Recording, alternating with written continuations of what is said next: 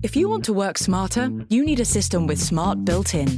Workday has AI embedded into the core of the system to seamlessly support your workflow and deliver unprecedented adaptability. Workday, the finance and HR system for a changing world. Hello, I'm Simon Long, the finance editor at The Economist, and this is Money Talks. Coming up this week, who should chair America's Federal Reserve? The favourite for the job, really, at least according to the betting markets, is Gary Cohn, the president's top economics advisor.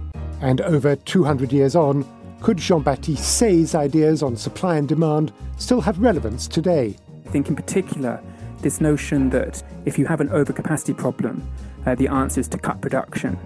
Well, that might be true of particular products, but it's not true of the economy as a whole. And I think that's a lesson that uh, really needs to be looked at with, with China in mind.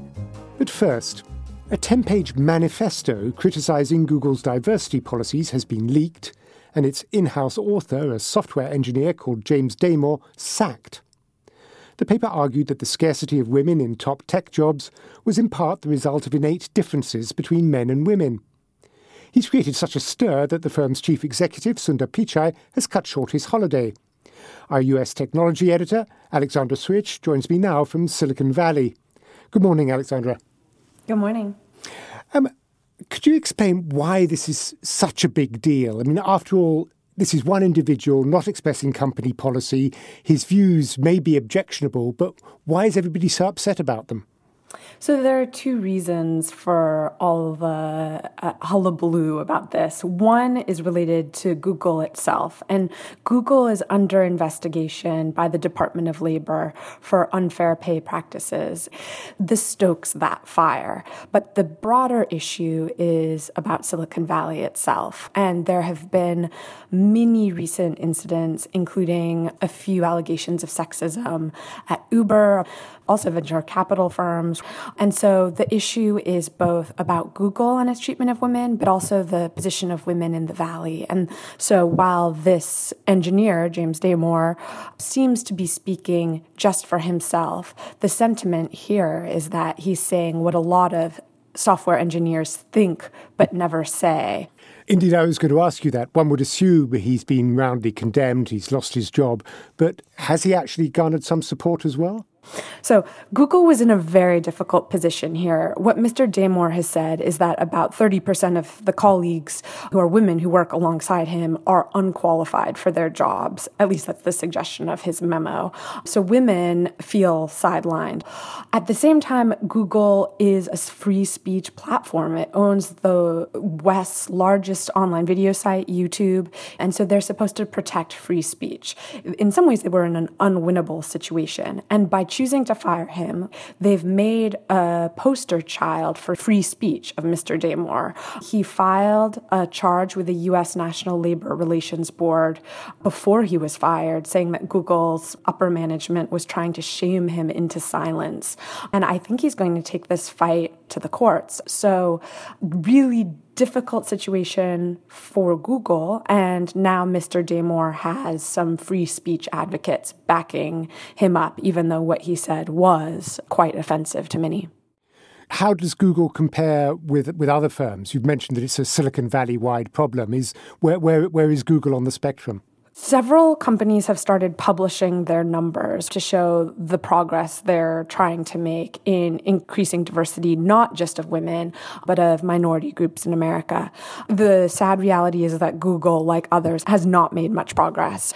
Google, while they spend a lot of time talking about increasing diversity, suffers from the same problems that a lot of technology companies have, which are there's not a huge supply of female software engineers. Is anything being done to address that? there's a huge initiative to teach women to code and girls to code early, but it requires a huge amount of changing of social structures and the way that parents are bringing up their girls as well. So it's not something that the technology industry can do single handedly, but it is something that a lot of people are investing in, hoping to change the ratios for future generations. Alexandra Suich, thank you very much for joining us. Thank you for having me. If you have any thoughts on that controversy or anything else, do let us know. We're on Twitter at Economist Radio, and you could also reach us via email at radio at economist.com.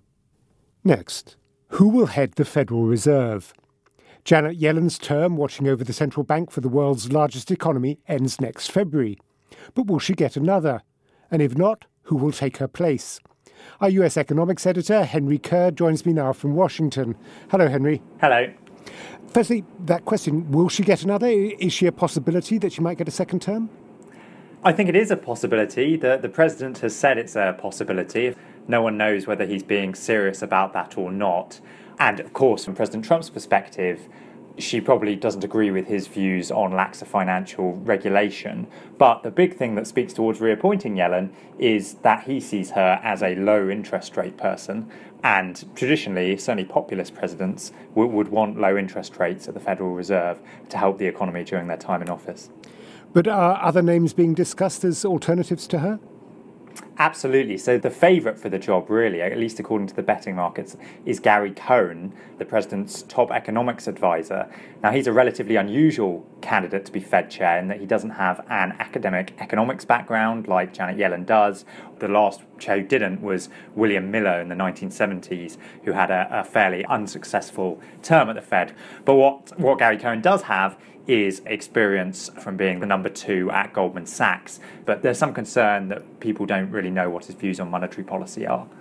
Indeed, I suppose he'd be seen as President Trump's proxy. Is that fair? That he would be there to implement what Mr. Trump wants as a monetary policy? Sure, and that's another reason to think that President Trump would put his own person in charge of the Fed. Of course, the Fed is an independent central bank, but presidents usually prefer to have their own person there. That said, presidents have reappointed Fed chairs from the other party, but the notion that the president would want his own man at the Fed does point towards it changing over. Um, we've mentioned the two frontrunners, but uh, are there other candidates in the frame?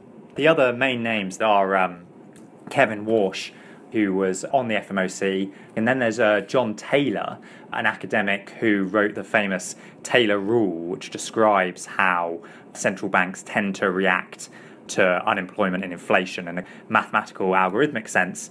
Uh, what's interesting about that is that Republicans in Congress have for some time uh, demanded that the Fed follow such a rule, and they usually recommend John Taylor's rule.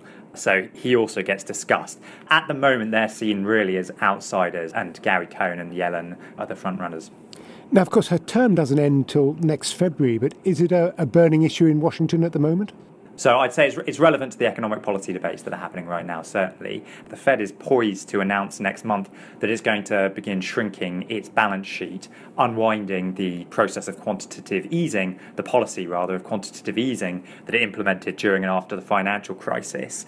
Now, there's an interesting question as to whether the next Fed chair will, uh, will approve of what they've set in motion or not. And some people have speculated that the reason that the Fed's been so keen to press ahead with shrinking its balance sheet this year is to kind of lock in the next Fed chair. And it's possible that you, you would have a Fed chair come in who's a big skeptic of the large balance sheet the Fed has and wants to accelerate that process. And the fact is that the, the time to get such big appointments approved means we could expect an announcement before too long. Henry, thank you very much. Thank you. Finally, this week's Economist has the third instalment in our series on big economic ideas. This week we're looking at Jean Baptiste Say and his eponymous law, the theory that supply creates its own demand. Over 200 years on, some economists scoff at Say's law, but our emerging markets editor, Simon Cox, thinks this is a pity. He's on the line from Hong Kong. Hello, Simon. Hi. Firstly, tell us a bit about Jean Baptiste Say. Who, who was he? Uh, he was a very interesting figure. Um, he had quite a successful career in letters and politics, and he actually found favour with Napoleon Bonaparte. He had distinguished himself in battle against Prussian invaders, uh, and he was also a very eloquent pamphleteer. So uh, Napoleon was quite keen to have him become his spin doctor, essentially, and, and write speeches on his behalf. But uh, Jean Baptiste Say was having none of it. He thought that Bonaparte was a, a usurper, so he uh, actually abandoned politics for a time. And what was the economic background at the time that led, Say, to develop this theory? The economists at the time were wrestling with what they called general gluts. Uh, this was a time of great technological advance, particularly in things like cotton spinning. And so they were seeing very great gains in manufacturing output. After Napoleon fell, there was a depression, uh, there was a lot of austerity. So uh, there was a period after the Napoleonic Wars in which it looked plausible to argue that uh, you could have such a thing as a general glut, an oversupply of goods and commodities. And he came up with his law. It doesn't make a lot of sense on face value. Supply creates its own demand. Can you explain it? Perhaps the easiest way to understand it is with a, a, stylized example. You can imagine a very simple economy, one that just comprises uh, a single workshop and a single farm. And the farm can produce 10 chickens, let's say, and the workshop can produce either 10 hats or 10 shirts. And you can imagine that the farmer sets out to make his 10 chickens, and the reason he does that is because he wants to buy 10 shirts. And it may be that the workshop producer really wants to buy 10 chickens, and in order to do that, he decides to produce 10 hats. Now, again, he's demanding as much stuff as he's producing. The problem is he's producing the wrong stuff. Uh, he's producing hats, whereas the farmer wants shirts. So they come to the market and he can't sell any hats. So there's overcapacity in hats. At the same time, it gets even worse because he can't sell his hats, he won't be able to buy any chickens either. So there'll be overcapacity in chickens. Now, there's a certain kind of uh, economic commentary you see quite often in the newspapers that would say, you have overcapacity in chickens, we have overcapacity in apparel, so the workshop should shut down and the farm should shut down. They've failed the market test. And that's clearly nonsense. What we need is a switch in production in the workshop, uh, and then we'll be able to sell the apparel and we'll be able to buy the chickens. So that was Say's insight that often what looks like an overcapacity problem can be solved by producing differently or even producing more rather than producing less. So is Say coming back into fashion? Uh, not really. I'm hoping to bring him back into fashion. Um, I don't believe that Say's law is correct. Um, there are a couple of ways in which it falls down. Uh, most notably, he didn't really take into account uh, money. And so, if you get a sort of widespread propensity to hoard money, uh, it can have a depressing effect. You can have uh, an undersupply of money and oversupply of everything else. So I d- I don't think he's correct, but I think some of the underlying intuition has been lost sight of.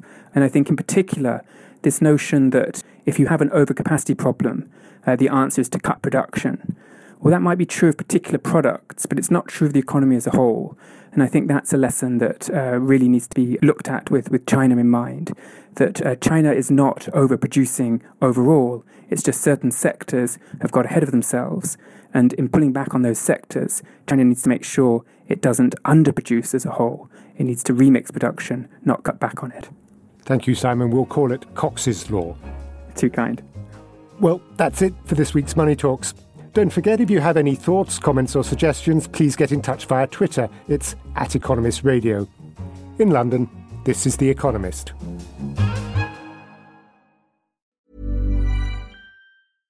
If you want to work smarter, you need a system with smart built in. Workday has AI embedded into the core of the system to seamlessly support your workflow and deliver unprecedented adaptability. Workday, the finance and HR system for a changing world.